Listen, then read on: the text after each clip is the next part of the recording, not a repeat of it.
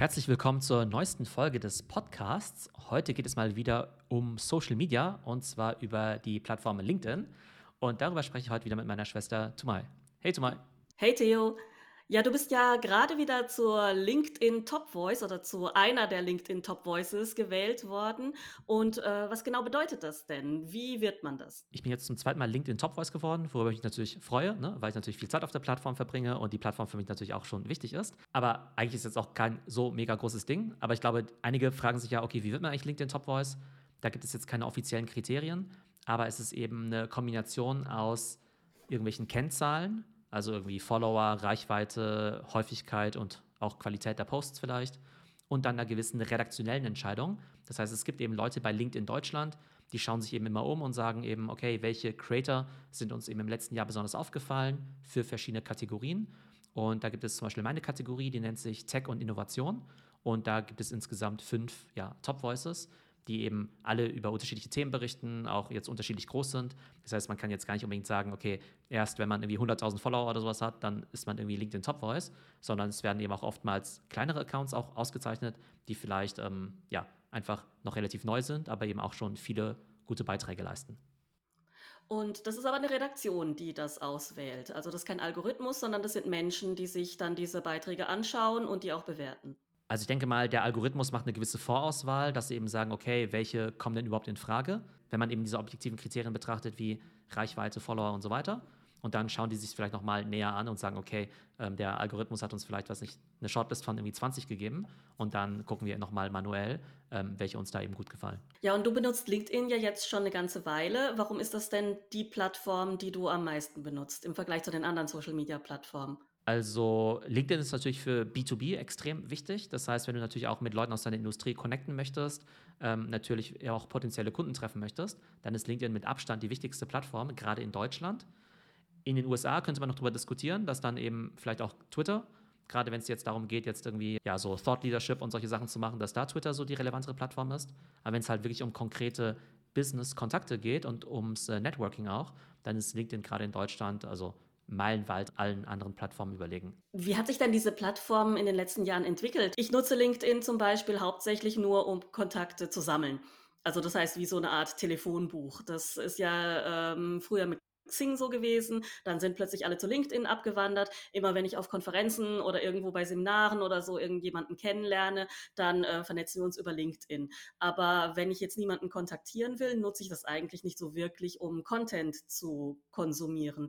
Äh, wann hat sich das denn geändert, dass da so viel Content produziert wird darauf? Ich glaube, so in den letzten, ja, ich glaube drei, vier Jahren schon, also eigentlich schon relativ lange der Fall, dass Leute halt da einfach da rumhängen und halt auch im Feed einfach dann eben ähm, ja, auch News lesen oder Beiträge von anderen Usern. Es gibt natürlich jetzt viel mehr News- und Content-Konsumenten als jetzt eben Creator. Ne? Also gefühlt gibt es vielleicht nur ein Prozent der Leute, die halt so halbwegs regelmäßig posten. Und die meisten haben ja einen Vollzeitjob. Ne? Das heißt, die haben natürlich auch nicht viel Zeit. Und dann gibt es Leute, die halt mehr oder weniger so Fulltime LinkedIn-Influencer sind. Wobei, zu denen würde ich mich jetzt auch nicht zählen, aber äh, ich verbringe natürlich schon viel Zeit auf der Plattform. Aber ich glaube, es gilt eigentlich für jeden, der irgendwie beruflich unterwegs ist, dass es halt extrem viel Sinn macht, regelmäßig auf LinkedIn eben zu posten.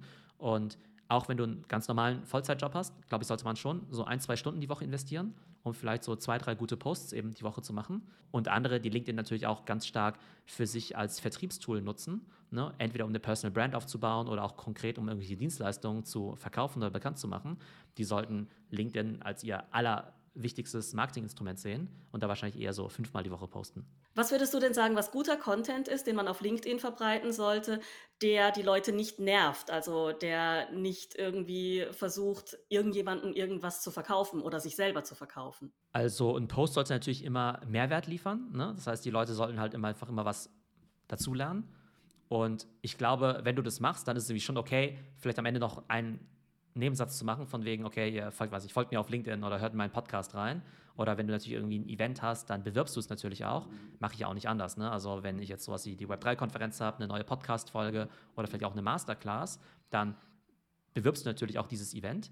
Aber es muss halt natürlich immer in einem guten Verhältnis stehen. Ne? Also idealerweise wären vielleicht, weiß nicht, 90 Prozent deiner Inhalte, also sagen wir mal, äh, nutzstiftend äh, und jetzt irgendwie nicht werblich. Und dann, glaube ich, wenn die Leute dann irgendwie einen gewissen Value draus ziehen, dann sagen sie auch, ja, okay, gut, äh, Das ist ja irgendwie auch okay, wenn dann ab und zu mal irgendwie Sachen promoted werden. Aber ich glaube, viele machen halt den Fehler, dass der Anteil von rein werblichen Posts eben zu groß ist, beziehungsweise der Content eben einfach schlecht ist. Ne? Das ist aber tatsächlich schon so eine Challenge, weil man dann ja immer überlegen muss, okay, was ist eigentlich ein guter Inhalt, was ist ein gutes Format, soll ich jetzt Texte schreiben, Slideshows machen, Videos posten, äh, längere Artikel machen, live gehen und so weiter. Das heißt, da gibt es erstmal total viele Formate.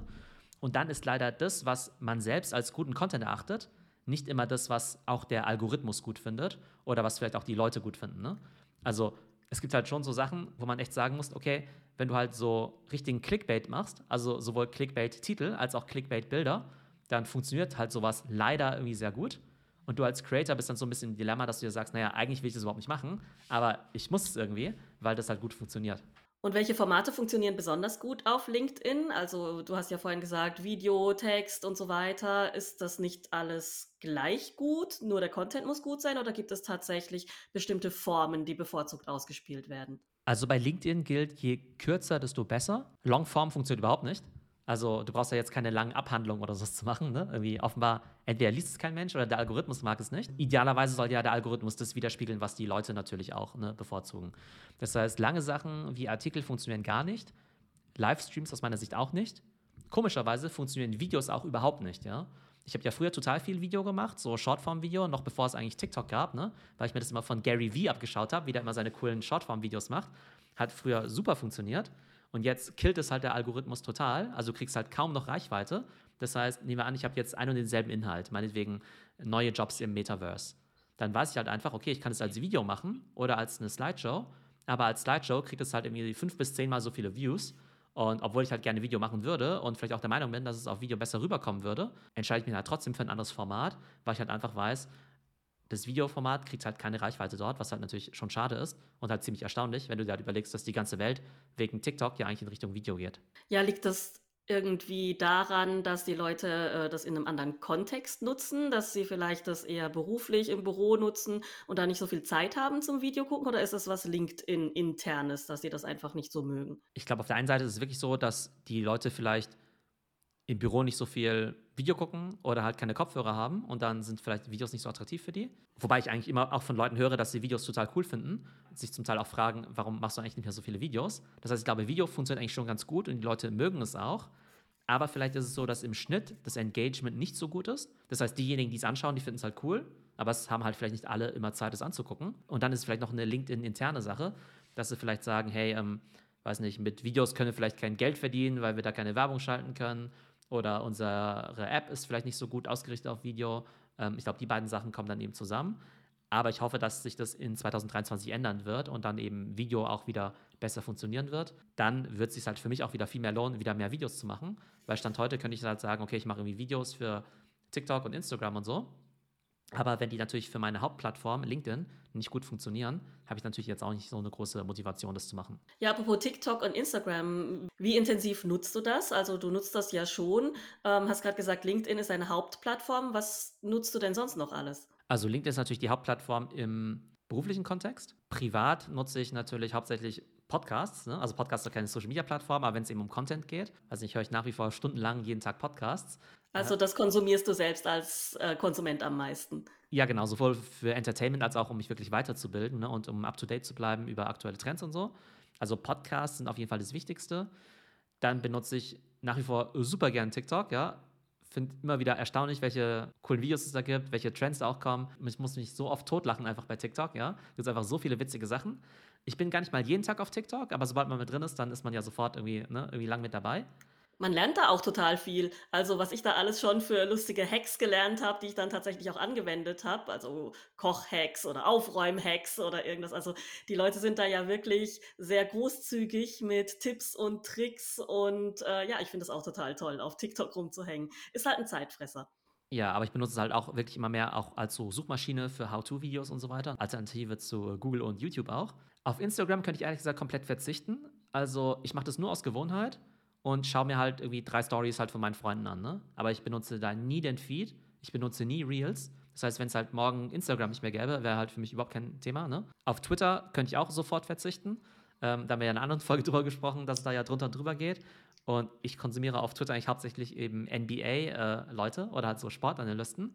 Das heißt, obwohl ich eigentlich großer Fan von Twitter bin und da eigentlich auch sehr, sehr viel Zeit verbracht habe, hätte ich jetzt auch kein Problem damit, ab morgen darauf zu verzichten. Und im Sinne von digitaler äh, Digital Detox sollte man vielleicht eh seinen Social Media Konsum so ein bisschen priorisieren. YouTube benutze ich auch noch sehr gerne, wobei YouTube für mich das fast das gleiche ist wie ein Podcast-Player, weil ich da einfach immer irgendwelche Videos raussuche und wenn ich da nicht zugucken muss, dann lasse ich es einfach so im Hintergrund laufen. Also würde ich halt sagen, LinkedIn ist für mich vor allem beruflich natürlich das Wichtigste und privat ist es TikTok für Entertainment und dann eben Podcasts und YouTube zur Weiterbildung. Also du würdest sagen, man muss jetzt als Creator gar nicht auf allen Plattformen unterwegs sein, sondern man kann sich schon so auf seine Lieblingsplattform und sein Lieblingsformat oder auf seine Hauptzielgruppe konzentrieren. Ich glaube, man sollte vielleicht schon auf zwei, drei Plattformen unterwegs sein. Einmal Shortform und Longform. Bedeutet zum Beispiel in meinem Fall, ich mache ja LinkedIn als Shortform und dann natürlich noch den Podcast als Longform, ne? weil ich einfach glaube, dass Leute halt über die Shortform dich eben entdecken. Aber wenn du dich natürlich jetzt irgendwie tiefer mit Inhalten auseinandersetzen möchtest, dann hörst du halt einen Podcast an oder guckst ein YouTube-Video oder sowas an. Ne? Also ich glaube, diese Kombination aus Shortform und Longform ist halt für die meisten richtig. Ich glaube, für die meisten Leute im Business-Kontext ist eben die Kombination LinkedIn und Podcast auf jeden Fall optimal. Und ich glaube, wenn du jetzt eher im Lifestyle-Bereich unterwegs bist, dann wäre die Kombination vermutlich TikTok und YouTube, wobei gute YouTube-Videos zu machen halt schon irgendwie anspruchsvoll ist. Aber ich glaube, so findet jeder so ein bisschen so seinen, ich sag mal, so seine Social-Media-Plattform, also Business-Kontext, LinkedIn plus Podcast, Lifestyle eben TikTok plus YouTube. Und das natürlich immer noch Möglichkeiten, Sachen zu cross-posten, dass du irgendwie deine TikTok-Videos noch als Instagram Reel postest, dass du meinetwegen deine LinkedIn-Beiträge auch auf Instagram postest, auch wenn es nicht so wichtig ist. Oder dass du halt sagst, naja, mein YouTube-Video ist gleichzeitig auch noch der Podcast, wenn ich das Audio extrahiere. Also ich glaube, du solltest irgendwie schon sagen, die beiden Plattformen sind für mich am wichtigsten und alles andere mache ich so ein bisschen so nebenbei und cross-poste auch noch alles. Und es hat natürlich immer den Nachteil, dass wenn du einfach nur cross-postest, die Inhalte natürlich jetzt nicht perfekt auf die Plattform ausgerichtet sind und dementsprechend jetzt auch nicht optimal performen, was irgendwie das Format angeht oder die Länge oder die Ansprache oder die Hashtags oder den Algorithmus und so weiter. Aber wenn du jetzt nicht zufällig ein Team von, was nicht, zehn Leuten hast, die halt mit deinem Content helfen, dann ist es halt immer noch besser, als gar nicht zu posten. Also mein Tipp an alle da draußen ist auf jeden Fall für 2023, sich eben auch Content und Social Media Ziele zu setzen. Denn Social Media ist einfach für alle wichtig. Und nehmt euch einfach vor, nächstes Jahr einen Kanal besonders gut zu machen. Ich glaube, für die meisten, die hier zuhören, wird es wahrscheinlich LinkedIn sein. Ne, ich glaube, LinkedIn nach wie vor mega Potenzial. Ich glaube, man kann sich da mega gut eben auch als Experte für bestimmte Themen eben positionieren. Aber man sollte eben regelmäßig posten, ein bis zweimal die Woche. Da sollte man sich auf jeden Fall die Zeit nehmen und natürlich auch immer up to date bleiben, was eben aktuelle Content-Trends angeht und natürlich auch den Algorithmus.